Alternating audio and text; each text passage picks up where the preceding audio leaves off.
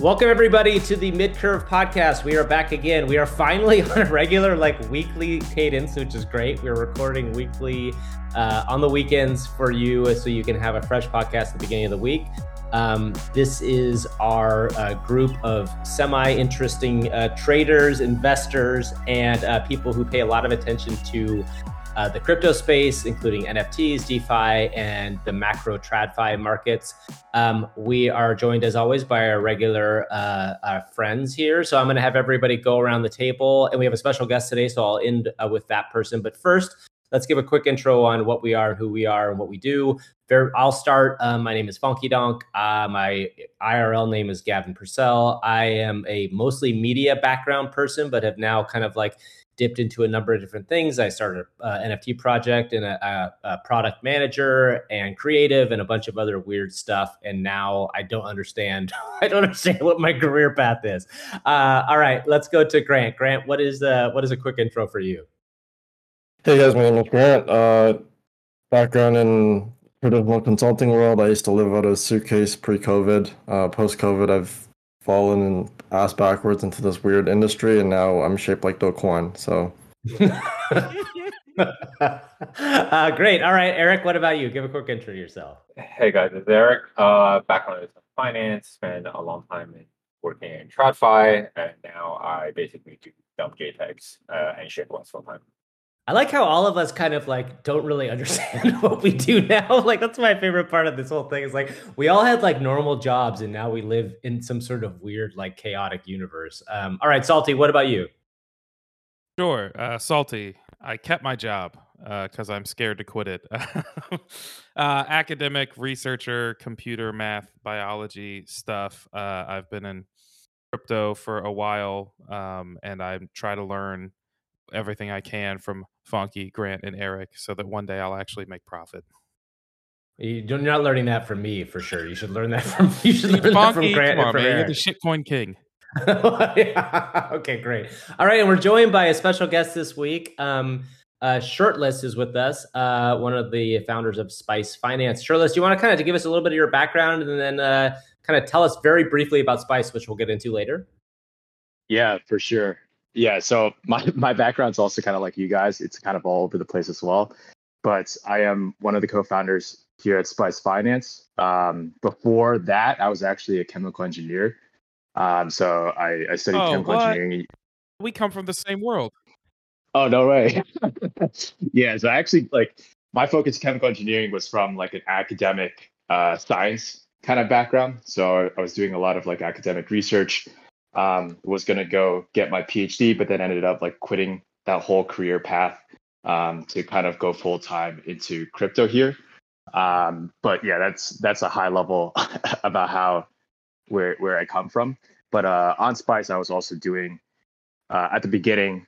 Well, now you guys were talking about doing all these different roles. At the beginning of Spice, I was in charge a lot of the the community building as well as the the growth and marketing. But since then, I've actually shifted now to doing more of like the product design, UX design, UI design, and uh, business development. So my roles have like kind of changed even in the course of uh, working full time in crypto. But I'm excited to be here. You guys, uh, I listen to you guys every week. Uh, that is fantastic. Thank you so much for joining us. Um, okay, so let's jump in here. Um, we often start uh, our podcast, really, when I say often, I mean every time. We often start our podcast with a uh, single word to describe the market this week. Um, I'm going to jump in first and say, um, I'm going to say a word that I know we've used a thousand times before, but I'm going to say chaotic. And I, when I say chaotic, I mean I'm so confused as to like kind of what to think about what's going on right now because obviously we went through the banking crisis uh, and are still kind of in the middle of it. There's a number of banks uh, still uh, struggling. It seems like uh, another one was up this week. At the same time, we had the Arbitrum airdrop, which was a pretty big deal and brought a lot of um, significant liquidity into the market. And at the same time, NFTs look like they're dying again. So I don't understand what to think right now. I'm kind of confused. Um, that's my word for the market this week. Um, Eric, what about you? What is your word for the market? Uh, it is still um, ARB. I think. I think this, you know, the dominant, um, the dominant theme was the from airdrop. you know, having the what is what is by both TVL and, and value of transaction uh, transaction is the most relevant L2 solution, uh, drop its governance token.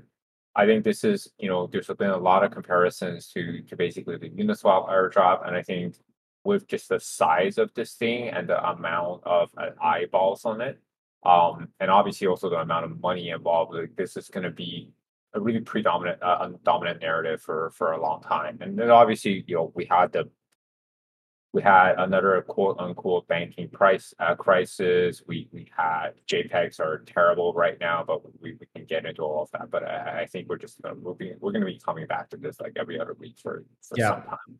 Yep, I agree. By the way, I did want to slightly amend my word, which we can talk about a little bit later, which is also I want to throw in gaming into the mix. I was at GDC this week and the I'm actually writing a, a pretty long piece right now about um, gaming NFTs, and I, I, think as we are all a lot of us sitting in the Otherside demo while this is happening, um, gaming is fi- game Web three gaming is maybe finally having a moment, um, and the Arb airdrop and Arbitrum Nova is kind of part of that. So we can talk about that a little bit too. Um, Grant, what about you? What's your one word for the week this week?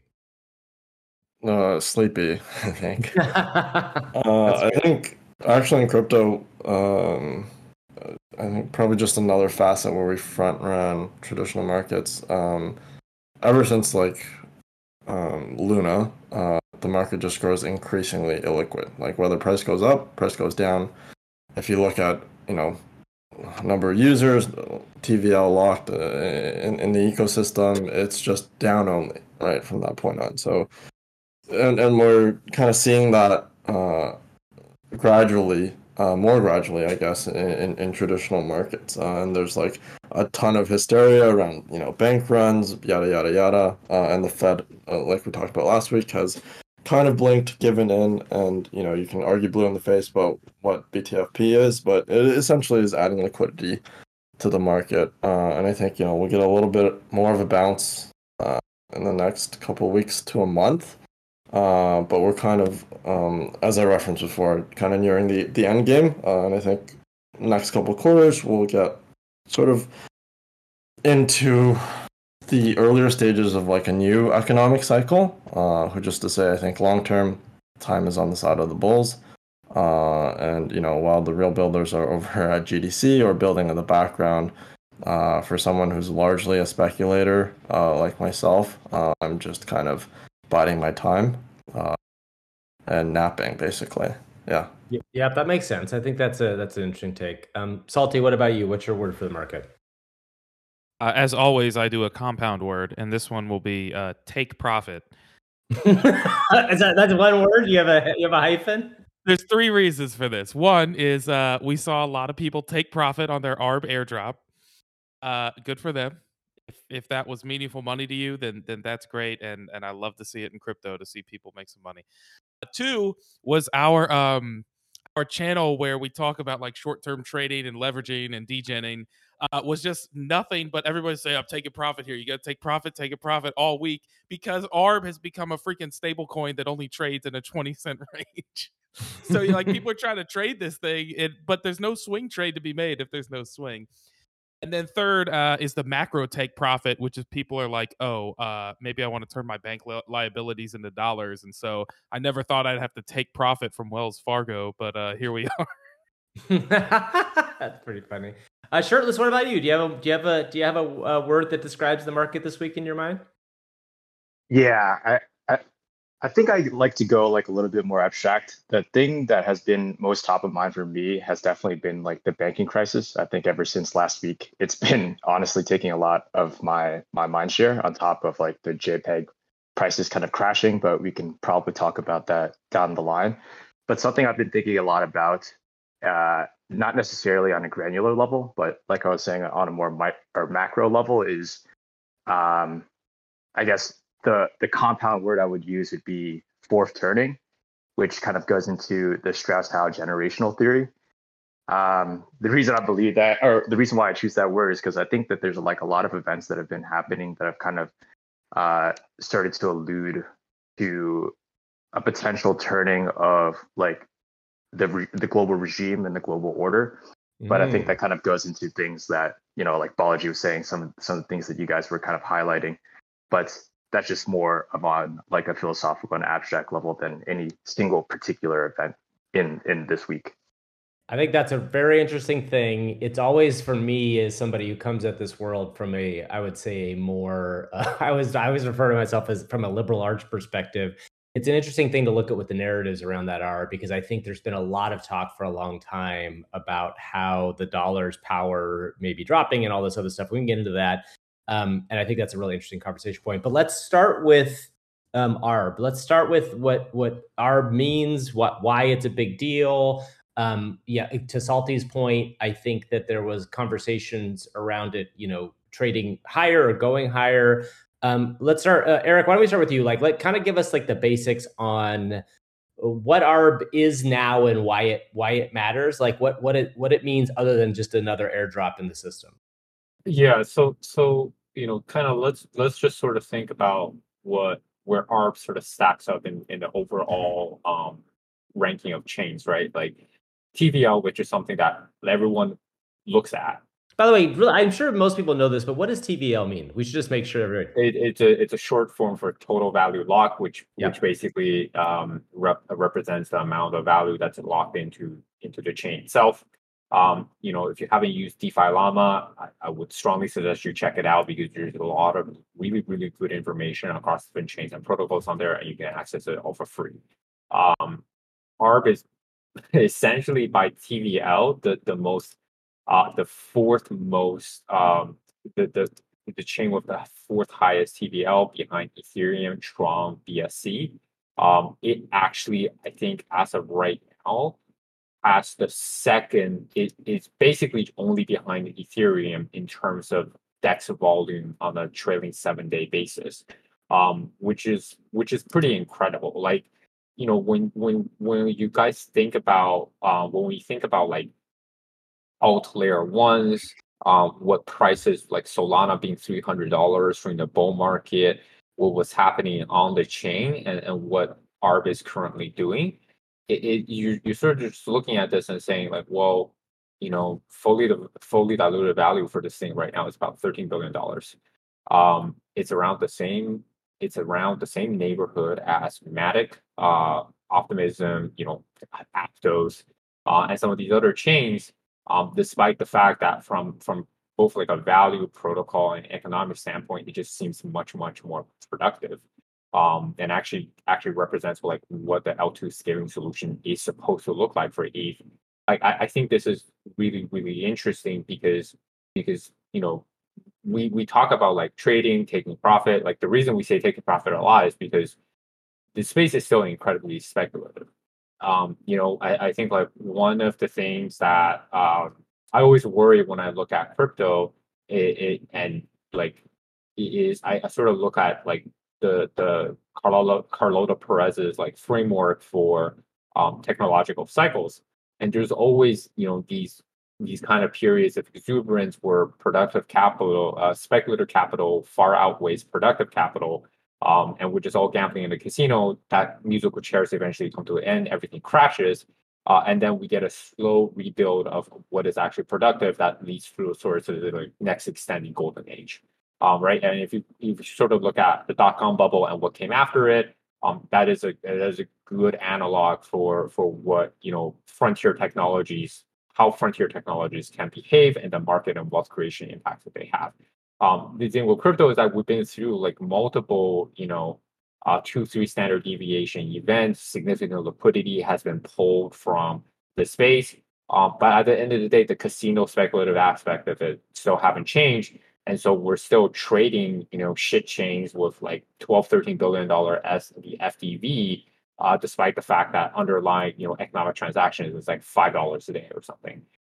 Are you talking like uh, what I always like to point out? Decentraland is still trading at, yes. at, like a billion dollar valuation, which seems pick insane. your fighter. It, it's a it's a it's a relatively deep bench when you want to get into it, right? Um, and so so I think like I'm really interested in what happens with Arbitrum because you know they with this they fully decentralize the chain um, it is no doubt extremely productive and built on very, very good tech.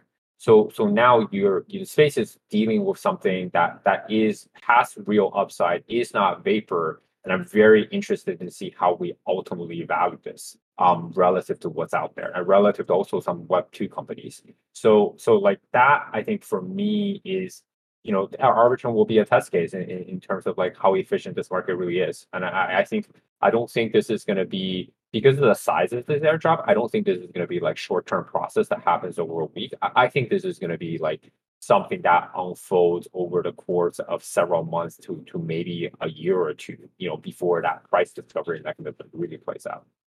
Yeah, that makes a lot of sense to me. I was I, I had a really interesting conversation with our friend. Uh, I, I think he goes by Pout Pout Fish, but he's also Docs. I, am not sure 100 percent if he's Docs, but like the one of the founders of Pirate Nation, who is in our um, Discord.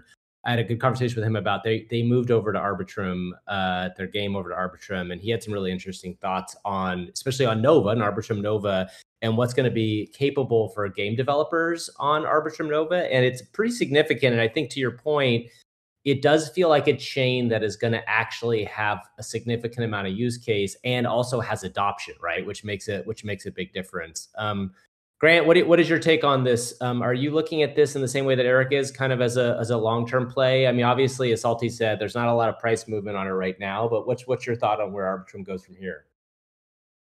Yeah, like I think everyone's looking at Uniswap as a proxy, but it's just different market and uh, you know different focus for everyone right now. Uh, and you know, I don't have any contact with the Arbitrum team, but when you know discussing tokenomics with the Blur team, I was like, it makes no sense to do any anything other than basic governance and potential for future mechanisms uh, until you kind of reach that tipping point of being back in the bull market, right? So yeah. it's kind of just accumulate uh, and watch for catalysts right? Because I mean, you saw kind of like a significant uptick. Obviously, most of it was just um, you know moving capital over from mainnet to play the actual airdrop and swinging it from from a dollar twenty cents to dollar fifty cents, which is I know super exciting.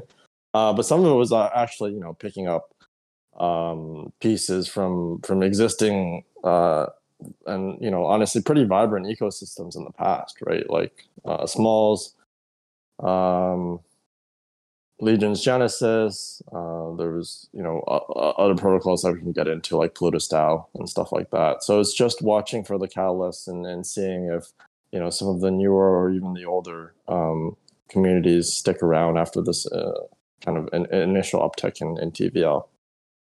Yeah, I think I think magic is something really interesting to look at. Um, Salty, are you you spent some time looking into the magic stuff, right? And I don't you I remember I think you were in the you I don't know if you were a smallest person, but you definitely had magic exposure at one point, right?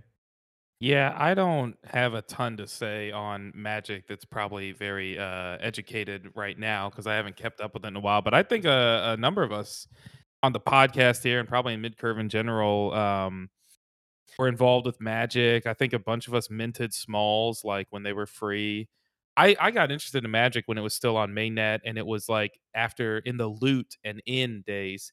Um, but no, I, I haven't really kept up with it. I mean, I round tripped everything there, uh, round tripped it hard, and then the ARB airdrop made up for some chunk of that, which I think is what happened to a lot of like ARB maxis, small maxis, Magic maxis. Um, but no, I don't. I, I just I haven't kept up with it enough. I'm mostly out of the project. I, I, I think what they're building is cool, and I think John's probably a, a, a, good dude. But um, yeah, it's it's hard to see how this will shake out. I mean, Arb is great tech. Uh, there's I won't repeat everything everybody else said, but um, it's a crowded space in terms of there's a lot of dexes and AMMs competing for limited volume and TVL, and I think the GameFi space might look maybe this segues into our GameFi conversation. There's a lot of things like when Bridgeworld came out and started doing what they were doing, you know, it was a it was kind of a first mover, but there are, you know, a lot of game and gamify type things on Arbitrum, and I don't know how to pick winners there. So I'm mostly avoiding trying to do that and mostly sticking to ARB as an index of the ecosystem, you know, holding that token being being a good way to just uh, get exposure. Not to be too bearish, I think the last thing I'd like to say on the subject is, I mean, if you look at the previous NFT cycle, um, did your favorite project with the best tech win, or was it something else? Right. so if I'm the ARB team, I'm like thinking really long and hard about how to improve partnerships. Uh, as Salty has said, maybe how to um, highlight the best AMMs, the best gaming projects, uh, and yeah, kind of capture the momentum, right? Because this, yeah. this obviously is our week and could be our month, could be our quarter, because that's how dead the market is right now. Yeah, I was gonna say, I think the um, the interesting thing about being at GDC and talking to a few people there is there's a lot of news around Web3 at GDC. Um, you know, I think that one thing that like not as much as last year, obviously, and but the good news is I think a lot of the news was around trying to make Web3 gaming functional. Also, the interesting thing about um, uh, GameFi, we can kind of transition into this a little bit, is that one of the things that I've noticed, and there was a game that came out called uh, Shrapnel, uh, not come out, but it, like they had a demo at GDC called Shrapnel, and Shrapnel was a game that was funded in uh, November of 2021. So it was first funded in November of 2021, which, if you remember, was right around when um, you know GameFi. Uh, uh I want to. We got to have a new name for this, which is like, what is Web three Part One? Web three Part One, which was like you know 2021 into early 2022 it was about as hot as it could get as a, as a thing then. And just now they have a playable build that looks like the game's coming out. So we're talking about a year and a half later. And I think that's one thing when you talk about games and you talk about um, how games need to be built. And we're looking, you know, right now as we're taping this, the the new uh, Otherside demo is going on, and I I've been again the thing about the Otherside, which is really interesting, the tech's really interesting. I'm sitting here watching, you know, thousands of people in this in a in a browser like experience playing a, a metaverse game. It's been nine months since the last Otherside trip as well. So so games take a long time. I think Game GameFi up until this point has been kind of a, a um, shell game. I like to say, like it, it feels like mostly it was economic based, it was tokenomics based, and actually got very very big on a game that was not the most exciting game in the world to play. So i think it's a really interesting thing for us to think about and, how stuff comes to fruition. Um, uh, shirtless what is your uh, are you familiar with the gamefi ecosystem and uh, have you been kind of following you know kind of web3 games a bit? No I, I i haven't really been following really closely. So i'd love to if you guys have like a primer or something like that i'd love to kind of hear it. But something that is for sure on the top of our minds as a team on Spice is like the GameFi industry and how it intersects with NFTs. Um, you know, like a lot of the reason why a lot of people are building in like the NFT finance industry uh, right now is not necessarily just for like the JPEGs and the PFPs that are trading, but more so towards like a feature where the NFTs become like a economic primitive for the metaverse at large, right? And like one of the sectors that we really think that NFTs are really going to emerge to like emerge into that thesis is within GameFi, right? Because there seems to be like two classes of assets that emerge. The first would be like real world assets going on chain, and then the second would be like digitally emergent assets, right? And we think that like the GameFi sector is really going to be a vertical where those digitally emergent assets are going to be generated. And we think that they'll be represented a lot in, in NFTs and a lot of value will accrue there. So I'm definitely interested in diving a little further if you have uh, if you have anything for me. Yeah, I think that's fair. I mean, I I, I don't know if anybody else has uh, more to say. Eric, what's your take on this? I mean, I think you, uh, I think none of us, probably me more than anybody, is is kind of deeper in the world of the game uh, games in general. But like, Eric, what's your thought on where a Web three gaming is at and kind of where we go from here? Um, you know, I think this segues pretty well with, with, something that a lot of us have been doing, which is playing the Diablo 4 open beta.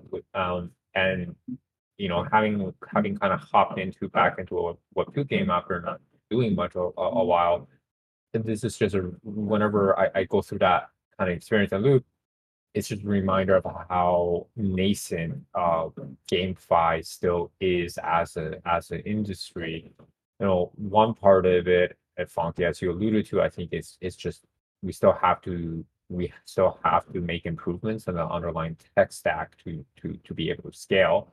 Um, but I think the other other part of it, um, and this is a problem with, with crypto at large, um, is that we still do not have the depth of talent uh, and the industry experience to really execute these projects uh, at a level where, where we need to be to, to really grab mind share from from Web two, right? Um, you know, like Diablo is great, but but Activision, God has has probably coming up like a 40 year history in games. Yeah. Um, they have a huge bench of talent, and I think like within traditional uh, Web two gaming, if you stick along that path, it, it's still still a very safe and lucrative path versus kind of going into the frontier uh, and and trying to do Web three GameFi, um, which both is is you know obviously has its fair share of risks, but but also risks getting you know it is something that I think like most of the industry still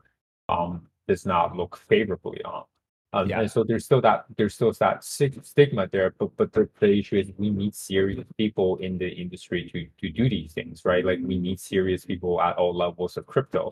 The the the the, the Brian Armstrong AMA oh, was uh, on Thursday was, was pretty illuminative of, of of the need for that because you know here is the vanguard of basically crypto slash Web three within the U.S. Um, who whose chief counsel cannot understand the difference between like the SEC listing division and the SEC enforcement division, which for all, all, all, all you know intents and purposes are, are actually like very two different entities. Um, and and so like and that permeates across all levels of, of the space. And, and GameFi, I think, is a place where like you've seen a lot of scams, you've seen a lot of Ponzi's, you've seen a lot of promise with, it's a, it's all on no stake right now. Um, right. And I, I, think the process to actually build out like workable product experiences that people will want, you know, is not like that product development process has, has been workshopped and and fine tuned for a very very long time. Um, and right. so it's not something that that crypto as a whole can necessarily disrupt. What, what, what crypto is disrupting is really the underlying economic and ownership models. But when it comes to actual product, I, I think I think it's it, it could be like as much as I hate to say it, I, I think it could be like a two to five year process before we see really compelling game GameFi based experience in Web3 um, that that actually start to pull people from the Web2 into it.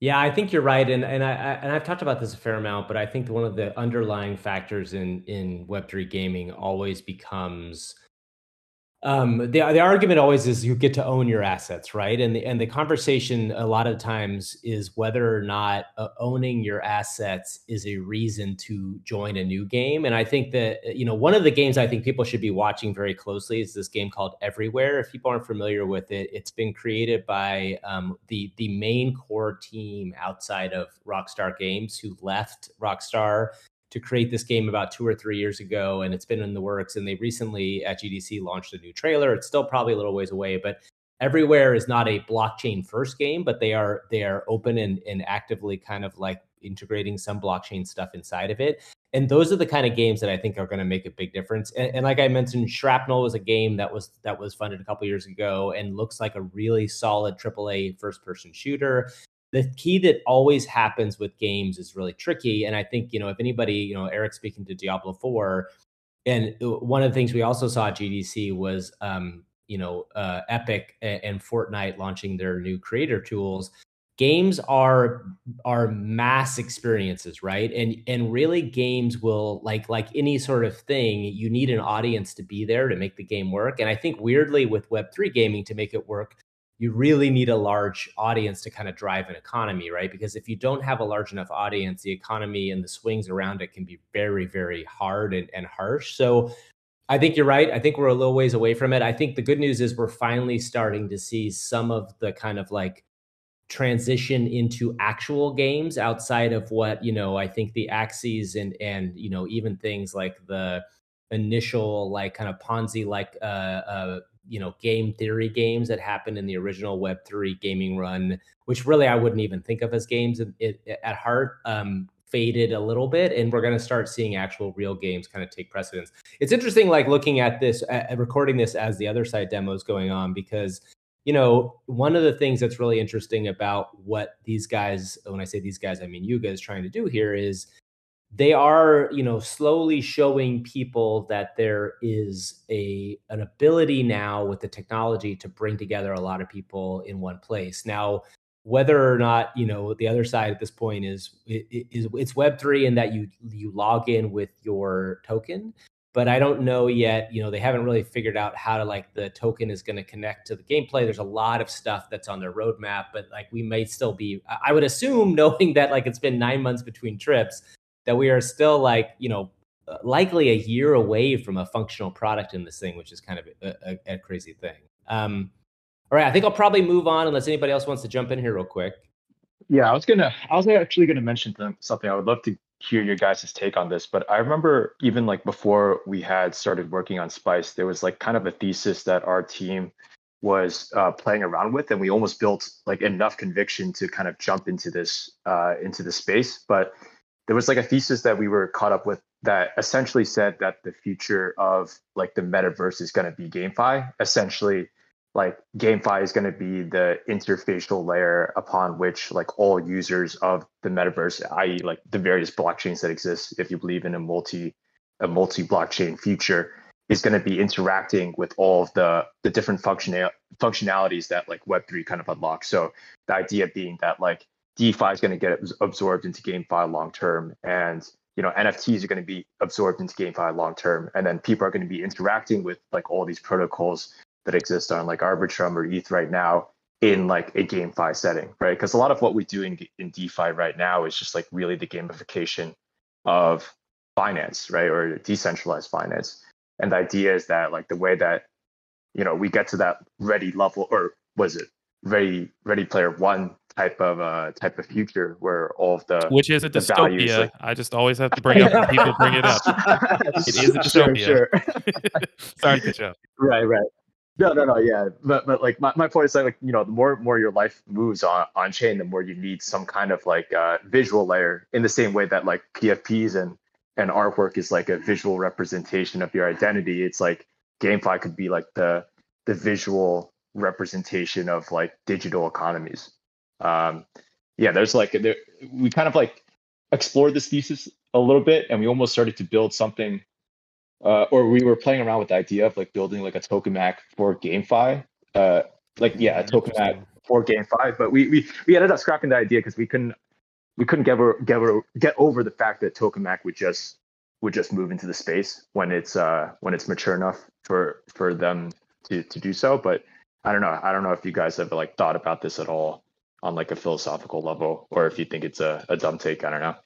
No, I, I mean, I, I think we're already seeing like primitive versions of this in Web two, right? Like you know, we talk about sort of uh, NFTs being ownership assets, but every other week a CS uh, Ghost skin gets sold for six figures. Um, and and so I, I think the reason that everyone thinks sees this as being so promising is because that that shadow economy already kind of exists in within uh, the Web two space. And and so it's not a question of whether it will work but but really just a question of like when will the incumbent sort of get on board and adopt. Yeah. Um and i i think for for me like you know i know i sound pretty bearish uh, saying that it's going to take a couple of years but but i think this is one of those things where like the first one to two web3 native teams that has real mainstream success um, is going to force a lot of these big companies like Epic and Blizzard to reevaluate their model uh, and then when that happens, uh, it's going to happen very, very quickly. Like, it, it, I'm going to show my fucking age here, but you know, the kids in this podcast are, are probably truly young to remember. But when uh, Morrowind Oblivion came out, you know, that what Bethesda did was they had this this this uh, DLC pack that was the first of its kind for horse armor. Yeah, the horse.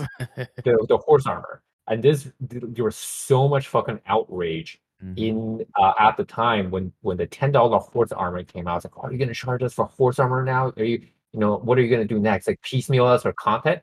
And so Bethesda got a lot of flack for it, and a, a, a ton of studios and developers at the time just said like, "Well, we're not going to do DLC. This this seems too toxic. We're going to." Kind of switch to the the model of you know launching a full game with everything in it and then selling expansion packs if there was the demand um but but but but obviously a couple of years later, you know that that became DLC packs became industry standard and like super super successful. And now it's a you you basically cannot get into a game that doesn't have some sort of you know downloadable content that that the publisher upcharges on. So so I I just think like these paradigm shifts like when they happen can happen very quick. Um, you know the the the gaming space will adapt quickly, and then once the floodgates open, there's going to be a ton of demand for these like DeFi products on the back end that services the sector where you know all of a sudden your CS:GO skin is an NFT and and it's if it's worth six hundred thousand dollars you can you can borrow against it and make a make a house down payment. Um and that opens up all sorts of different avenues, right? Like and you know the boomers can say, well, like this is just all made up and not productive. Um, but but but we are in the dystopia timeline, salty. like we are it is terminal velocity um, so so this shit is gonna happen because because once AI dis- displaces every single job, um, yeah. that's not physical labor. The only industry left is is gonna be humans trying to keep each other um, entertained, you know, entertained without killing each other. I, I totally agree. I, I don't fundamentally agree that um, crypto should be associated with you know, Ready Player One and a dystopian future. But you do agree or you don't agree? I don't agree. At least we shouldn't be, right? Like fundamentally, what are we talking about here, right? Like everything beyond a basic like necessity for survival is what? It's a suspension of this belief really, right? Like why why do we have art? Like why did the first caveman create drawings or music beating off, you know, a, primitive handmade drum. It's entertainment, right? To keep themselves from, as uh, someone else might have mentioned, from you know killing each other for for blood sport, right? And crypto is kind of just an extension of that, right? Like, can we create new economies from it? Yes. Like, can it be a better version of potentially the global banking system? Yes. Uh, but all it is is uh, a suspension of this belief, right? For us to imagine and potentially create a better future. Uh, and you know, if you believe Justin Bieber's music is is to pre- prevent us from killing each other, then yeah, we are living in a modern day dystopia. I don't know if I would agree that Justin Bieber's music doesn't make me want to uh, kill other people, but we'll see about that. What what I would say is that, and this will make me sound like a total nihilist, but but I think all timelines, whether past or present, are dystopic there is no there is no sort of idyllic you know olden day standard to to return to um and the reality is is people who talk about that are are just are usually coming from the displaced that the, the originally dominant social or racial class um that ultimately you know reap most of the benefits of of quote unquote the good old days so so it is you know all like the world is is is intrinsically flawed in that sense and I don't I don't kind of think about um I don't think about uh you know crypto in in the sense that um you know it's inherently good or bad. I just think about it in the sense of that it's a disruptive technology. Um I don't necessarily think about dystopias as as sort of the worst possible outcome. I think they are all possible outcomes. Um and, and for me a dystopia is just really an analog for for the fact that like when technology and society advances um, inequality doesn't go away. It just it, it really just takes a different shape and form. Yeah, what I was to say, but I think we should move on to talk a little bit about Spice. But the last thing I'll say, um, shirtless to what you were saying, is I, I do believe that there is an overall gamification of the world at large, and I think crypto is part of that. And I think one thing I find as a as a person who's, you know, I I, I am the old man of this world in my late 40s now is that I, as a as an early gamer, I was somebody that kind of came up and embraced gaming, uh, much to my childhood's uh, regret. In that back then it was very nerdy to do so, but I've been playing gaming. I've been playing video games my whole life, and and one of the things that's been really interesting to see over the course of my life is how gaming mechanics have infiltrated throughout everyday life, and I think I think part of the big thing around crypto's boom, especially around the NFT boom, is that a lot of the people that are into it were gamers, right? And I think a lot of people like they, and whether they identified as such or not, they grew up playing games.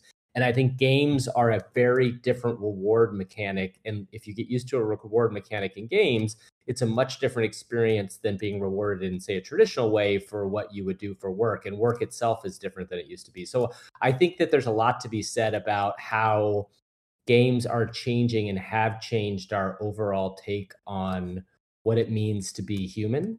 And I think that all of this stuff that we're going through right now is probably a combination of bringing games to the forefront of society at large, which is kind of a large philosophical question, but that's kind of what you asked for originally, if that makes sense.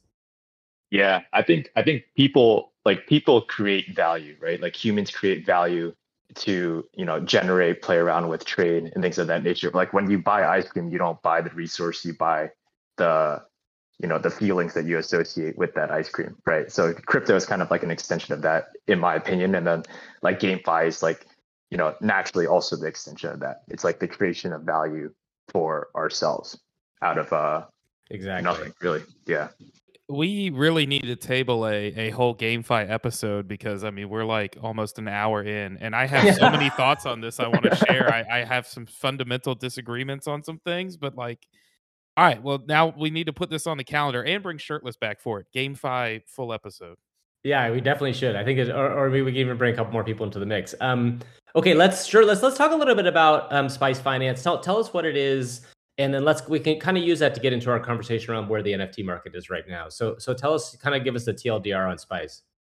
Yeah, for sure. So I guess I could start with the problem and then kind of go into what we're building. But effectively, the problem that Spice is trying to solve is that we've uh, you know through a combination of like our own market research and then lending in the the space ourselves, we found that like lending against NFTs is a fairly complicated process. And we think that the source of complexity really stems from two areas. The first is that um, the NFT lending industry has become extremely fragmented as of late. On Ethereum mainnet alone, there's like 30 different marketplaces that have either already popped up or are going to pop up in the next like two to three months. And each of these marketplaces have like different lending mechanisms associated is with them. is that number an exaggeration or it's literally that many? No, it's like it's literally 30. It's literally 30. Wow. There's there's yeah, there's a lot. There's a lot. Cuz it's like uh I I mean this kind of goes into a, like another conversation, but it seems like you know a lot of uh like financial derivatives like markets or industries kind of start with like borrowing and lending, right? So a lot of people are trying to race towards this like uh this I guess you could call like a layer 1 of of financial derivatives. But anyways, like there's there's like uh, yeah there's a fuck ton of nft lending marketplaces. And it's like you know they have all these different lending mechanisms. Some are p2p some are p2pool and then we're even seeing like hybrids kind of pop up combination of p2p and p2pool and uh, so if you're like an individual lender it's like not and you're looking to earn yield across the space you don't only have to analyze the like, information from all these diff- different 30 marketplaces but like kind of understand how they vary from each other, the pros and the cons, and how that affects your like portfolio of loans, right? And then I think secondly, uh, the second source of complexity really stems from like the loans in and of themselves, because the collateral that's used to uh, to settle these loans are you know illiquid NFTs. So that kind of introduced its own set of risk and its own set of financial sophistications that like a lender who may be looking to earn yield in the space um, you know, needs one, the financial sophistication to do so, and then two, the like the time to actively manage their loans. It's almost like a full-time job in order to to to lend across the industry. So what Spice wants to bring to market, um, the solution that Spice wants to bring to market is essentially to build infrastructure such that like power users of Spice can kind of log on to Spice and then uh, easily, seamlessly spin up their own vaults so some of the lending parameters that they can use to spin up this vault um, with like a specified lending strategy is like the, the NFT lending marketplaces they want to lend to, the NFT collections they want to lend to, and then let's say like the value at risk that they want to incur as a proxy for like the level of yield that they want to generate. Um, they can then you know spin up that vault, the infrastructure, the tech stack will aggregate all the loans across the marketplace, kind of construct a a portfolio according to the initial parameters and then like in any vault product you know the the person who spins up the vault can just uh, input capital into the vault and then it will route it to the the loans accordingly. And then if you're just like a yield farmer looking for exposure to the space you can log on to spice's dApp and then see all of the available vaults that you want to contribute capital to uh, you know the different strategies that you want exposure to and then do so accordingly. So the goal of spice is like really threefold. We're looking to just like scale the whole industry right? For for the the lender side, we're looking to reduce the barrier to entry in order to contribute capital to the industry and hopefully pump, you know, more capital from within the industry and then more capital, let's say from like the DeFi side of uh, NFT finance. And then on the borrower side, you know, hopefully long term, we run into a situation where we've contributed to the increased competition on the lender side. More lender comes in, more lenders come in, compete, more liquidity comes in to compete and uh, rates kind of get driven down to a uh, a reasonable state for for borrowers to want to borrow more and thus increase volume. And then for the marketplaces, we just want to be another source of liquidity, right? So, uh, you know, uh, another lender in the space that helps them settle loans. So that's kind of like the problem the solution and like the goals for Spice Finance is probably a uh, good top down place to start. Yep, that makes sense to me. Um, I, I, have one question, and then I think I want to open it up to the to the other guys as well too, which has to do with. Okay, so I, I think I completely understand what y'all are trying to do, and and, uh, and agree that like things like this are going to be needed for the maturity of the space. How do you deal with the size of the market? And when I say that, what I mean is, and again, this you have to remember, I'm the person coming to this from the uh, the explain it like I'm five version the size of the market seems like it's very swingable. It's very small. Like right now, we're obviously in like such a like weirdly a, a, a I'd even call it like a two week downturn. Like over the last two weeks, like how do you deal with shifts and and, things like that when you're dealing with um sort of sort of the lending which you you would expect would work on a much a, a much larger market. How how do how do you deal with those sort of swings? Yeah, I think effectively the the you you kind of deal with the swings on like a uh, a mindset level. Like the reason why we're building in the space at the time that we're building is because we recognize that it's uh it's pretty it's like relatively early, right? A lot of what the other industry players kind of say is that the the feeling is like early DeFi type of feeling, right? So you have a thesis on where like the space is going to go, and then you try your best just to manage like the volatility in the lending volume and the different like terms that the loans are settled uh, to the point where you know let's say this fortnite thing happens right? And we have like a new paradigm where uh, a bunch of nfts or like nfts become like the financial primitive of the metaverse. You kind of have the infrastructure the tech stack the first mover advantage the um, you know the the know-how in order to lend against these things going into the future right? So the idea is just like you survive the volatility of the short term you make sure that your systems are robust. You try your best to protect from, you know, the various black swan events that have been happening in the industry. And then on the other side, you have like a robust system that you can use to like reliably scale liquidity into the system long term.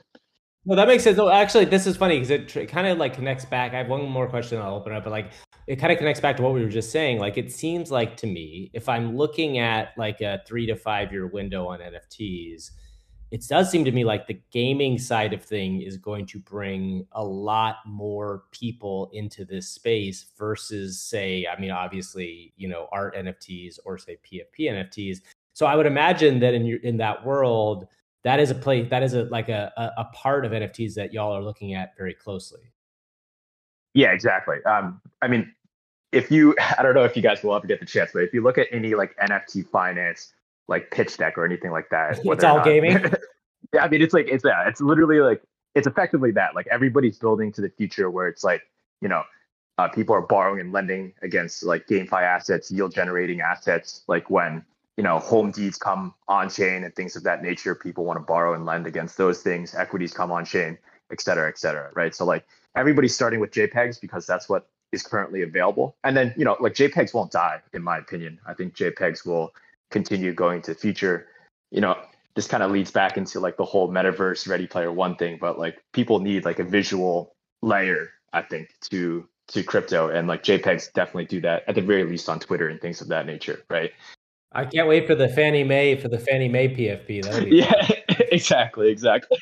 What do you think the regional banks are doing right now? Yeah, exactly. They're working on their they're working on their uh, Web three gaming project. yeah, yeah, exactly. They're, they're, excellent at underwriting risk. So yeah. you know what could go wrong. but but but shirtless, I think one of the things that you know I'd love to get your opinion on is, so you guys have, have sort of been building this solution to I, I think make the make capital in the market more efficient. Um, you know, obviously Blur has sort of been doing the same thing on the marketplace front. Um, and, I, I felt like a, a, big initial game changer for lending platforms um, was that like you know instead when you had potential liquidation scenarios instead of going through this like what is not super you know, kind of a fraud like discovery process of liquidation options you now have the ability to immediately exit um, or liquidate by hitting like the blur bid blur bid right? So so so it, it's it's kind of provided more i think made the market more liquid in that sense.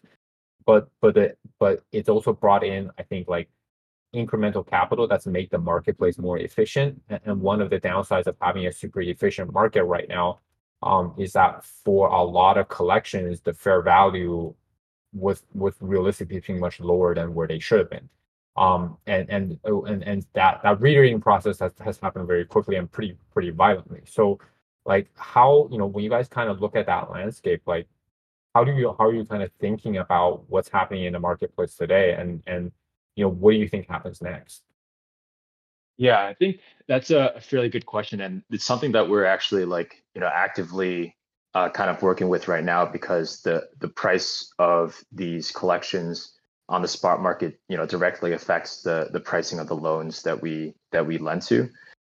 Um, we think that like I think there's a thesis that kind of pops up, and I think that Blur has kind of validated this thesis a lot, and this has actually like affected our thinking uh, about Spice in like a V2 product or something that will will potentially build into the future. Is that it seems like the the thesis that Pac-Man has about um, you know uh, pro traders kind of being the the fastest growing and even like dominant form of of users in NFTs is actually kind of like playing out, and this is kind of I think validated by Blur's success thus far.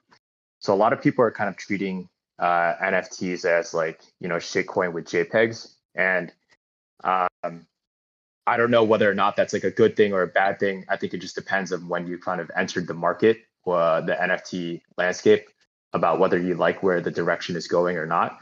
But it seems to me that that's somewhat of an inevitability in terms of like where the user base is kind of headed in this industry uh, long term.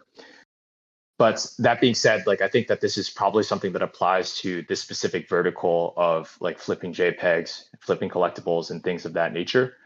Uh, I think long term, when you have like more users onboarded as NFTs increases their use case, I think that you know the different segments and it probably won't even make sense to like talk about nfts and, and nft prices in terms of like an aggregate but more so something that's more like fragmented across the different use cases. I think things will look uh, a lot different. Something that we're trying to build into our systems right now is kind of is kind of to to account for that right? So in our in our current system we're being way more cognizant about like the price volatility that's currently happening right now in terms of like where we want to lend we're actually like trying to like one of the sources of alpha that we're trying to implement into our system is lending more towards like the the mid chip NFTs uh, and kind of moving away from from the blue chip NFTs as we see more and more liquidity kind of flow into that that space on both the spot and then the the lend the lending side. Can you can you like Can you define that for me? Because I think one thing that's always interesting about this world is like what defines a, a mid chip versus a blue chip. Because I have a hard time imagining I mean, I think if you think about blue chips, you're thinking about like Yuga, Azuki, maybe Pudgies, and and like what else is there now? Do you know what I mean? Like I, I am yeah. kind of curious as to what you think of as blue chip and mid chip in that way, because that's that's kind of one of the things I, I was getting at earlier is that like you know you had these things that we were considering blue chips that have now gone down considerably in value. Um, what what is your so like how do you define those things? Yeah, I mean, I think fundamentally, like I don't think we have a strict definition in the same way that I don't think there's like a commonly accepted definition about what is a blue chip and what is a, a mid chip. We really just use it to refer like as a uh, what is it called? Like as a uh, like as a name to refer to like a specific set of collections that we uh, that we that we lend to. You know, it's just like a way to identify these collections. Based on price, based on floor price, or based on do you have different set of values for them? I mean, for us, for us, like what we care about is like lending volume right? right. So right. like the the yeah, because as an aggregator, you really just follow where the lending volume exists, and then you uh, kind of build your systems around that, right? right? So for like the blue chips for us, it's like you know the Bored Apes and uh, the CryptoPunks. because there are like that that's where most of the lending volume is is done and then from there we kind of tier you know somewhat arbitrarily downwards and then we call like you know a set of collections maybe you called it like the doodles and meebits and uh, the sandboxes like somewhat more of a mid chip but then you you kind of go you go for theirs. so that is not that's not like an explicit answer for you but it's kind of generally like the, the point is that we just use them to kind of like uh, identify which collections we're we're uh, we're talking about. That makes sense. That makes sense. Bit of a fun question for you shirtless so you guys you know obviously have a built out product uh, with some pretty high profile backers as well in the space which is you know 90% of the the up the uphill battle uh, in crypto and NFTs generally, right? Uh, in sort of the fundraising process and even in kind of post that process and in speaking with VCs and institutions, and keep in mind this is coming from someone who's very unsophisticated and you know has never worked at an investment institution before. Uh, have you ever come across like people who are like steadfastly or philosophically like against the idea of financialization of of art, uh, digital art, and NFTs, uh, because I, I find the whole conversation quite uh, uh, quite amusing, honestly, because there were a bunch of like really uh, not even hot takes. I think they were kind of the popular take uh, at the time of you know Blur's TGE and, and, and public launch. Some went as far as to compare Pac-Man to what was it? I think SBF, uh, which is really funny. Uh, and you know, I would like scroll across like these investor websites and look at the portfolio, and lo and behold, you know, they kind of also are invested in NFTFI, uh, which I found really really funny as well.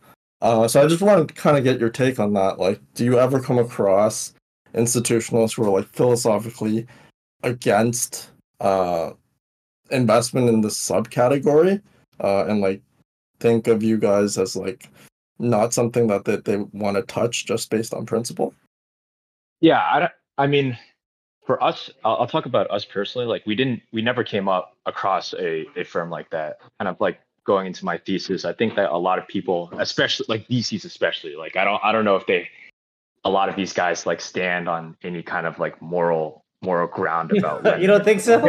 I think I think really what they see is like you know they look at the the value like the existing like they look at the thesis in the space right? Which is like you know you're building like the layer one of financial derivatives on potentially a uh, a primitive going into the future. They want to get in as early as possible try to get as much gain as possible. So i think if there's any like class of people in my opinion who like look at nfts or like don't like don't really care about what nfts really mean but probably just look at the the value and the potential of the space, it's probably like the VCs, right? So that's not to like trash on the current VCs. We have a thesis that's like kind of similar, but we do appreciate like where you know PFPs kind of stand uh, within the larger Web3 ecosystem, but that's never really been a case. I think if anything, people kind of think that the the space is like uh, is a bit small right now, but that may be just due to the the lack of a uh, a narrative or, or, or, a bull market narrative kind of coming into the space uh, just yet. Gotcha. Okay, so it's it's it's more that you know behind the scenes they're incredibly pragmatic as they should be, uh, and then yeah. in public they get to wax poetic a little bit. Yeah, interesting. Yeah, yeah. that makes sense. Uh, okay, we should probably end up wrapping here at some point because it's getting a little late. Uh, uh, anything else, uh, shirtless, or anybody else you want to mention about Spice before we go? No, I mean, uh, I I guess like the only thing I'd mention is like if I could uh like plug plug our, our protocol a bit. Like um, you know, we're always active on Twitter, so definitely check us out. We try to you know post a lot of uh of memes and things of that nature. Um, but then also a lot of informational stuff about what we're doing with the product and the industry as a whole. So I think that's like spice underscore finance is the handle. And then, you know, definitely if you're interested in learning more, uh, you know, kind of getting involved with the Prologue NFTs and and things of that nature, uh, definitely hit us up on Discord. Yeah, can I ask, uh, and maybe for our listeners too? So, say I I just want exposure to NFT lending and and fees and rates there. What should I do? Should I just go buy uh, an NFT, how much reading do I have to do? Please don't make me read. That's always a good question. Is there just a pool I can dump my ETH into? Just give me the easiest way yeah. I can be part of your world and profit from it. I mean, yeah, this is like this is kind of precisely our our value proposition, right? I mean, all, although you should probably read before you before you get involved in. Not gonna read. I don't know how to make that clear. all right, fair, fair, fair. But like uh, the whole the whole point of our product is that you like deposit into our vaults and then you gain exposure across the space, right? So like I think an interesting value proposition that we present uh, with people as well is that like you know um, this is like industry alpha, but a lot of like marketplaces are definitely considering launching tokens and airdrops and things of that nature, right? So one of the value propositions that we present is like if you deposit into one of our aggregated vaults and this vault routes liquidity to all of these marketplaces, you're also getting exposure to whatever um, you know airdrops or, or tokens these guys are also uh, thinking about dropping. So for sure, uh, you know, the right now to, to get involved, you got to buy like a Prologue NFT, which is like a one of our financial NFTs. But uh, in the short future, we're going to be releasing public vaults, which you can just deposit and uh, withdraw freely from, into and from, and then you just gain exposure to all the yields and you know potential happenings of the space uh, as well. So for sure. Thank you for that short summary. Not financial advice, of course. Yeah, exactly, exactly. Uh, okay, before we wrap up, we always ask people what they're looking forward to for the week. Um, I will go first. Uh, I think what I am looking forward to this week is uh, hopefully some sort of sense of uh, of kind of fun coming back to the NFT space. It's been a couple. It's been a brutal week or two. We'll see. I'm hoping that um, I'm hoping that the ARB uh, airdrop has kind of settled down, and we'll be able to see some stuff come back, uh, some some action come back into the NFT space. Uh, uh, Salty, what are you looking forward to for the week coming up? Oh boy, I don't know. Uh, finishing my taxes. Yeah that's pretty I will, good. I'm I will shout gonna... out quickly uh, crypto tax calculator uh, .io. They didn't pay me to say this, but I've used. I mean, I think possibly every solution on the market, uh, and they've been the most tolerable so far. That's the highest praise I can give. I, I second that endorsement. Wow, really? I so better than better than ZenLedger. I haven't done mine yet, and last oh, year I used oh, ZenLedger. They're pretty good for a sponsor. They just don't know yet. Yeah. Pre-sponsorship exactly. advertisement. Yeah, I don't know, man. I don't I don't have a lot on my radar, but those of you who listen and live in countries where it's required, go do your taxes and see what ARB does and uh yeah, that's all I got. Great. Uh, Eric, what about you? What are you looking forward to? Yeah, I mean, um Polygon zkEVM is supposed to be yeah. you know, coming out in a few days. So but what's your over under on that actually occurring? Do you mean working? Like, like launching successfully, functioning, like 50, 50 50 at best, I would say. I would like it to work. Um, because because if it if it didn't work, uh, it would be I think it would be not so great for a lot of the protocols that are building on Polygon, obviously for Polygon itself. You know, um, but but it's also I think this it's it's also like what like the first real deployment of zk EVM technology of of like a major chain that does have transaction attraction in the space. So so I just like you know uh, I I I, I want to I I'm morbidly curious as to how how that's gonna go. Um, and I, I would just like something that's that's not like the Polygon IMX partnership to wash the bad taste out of my mouth of a little bit of last week's experience. Uh, or Grantland, what about you? What are you looking forward to?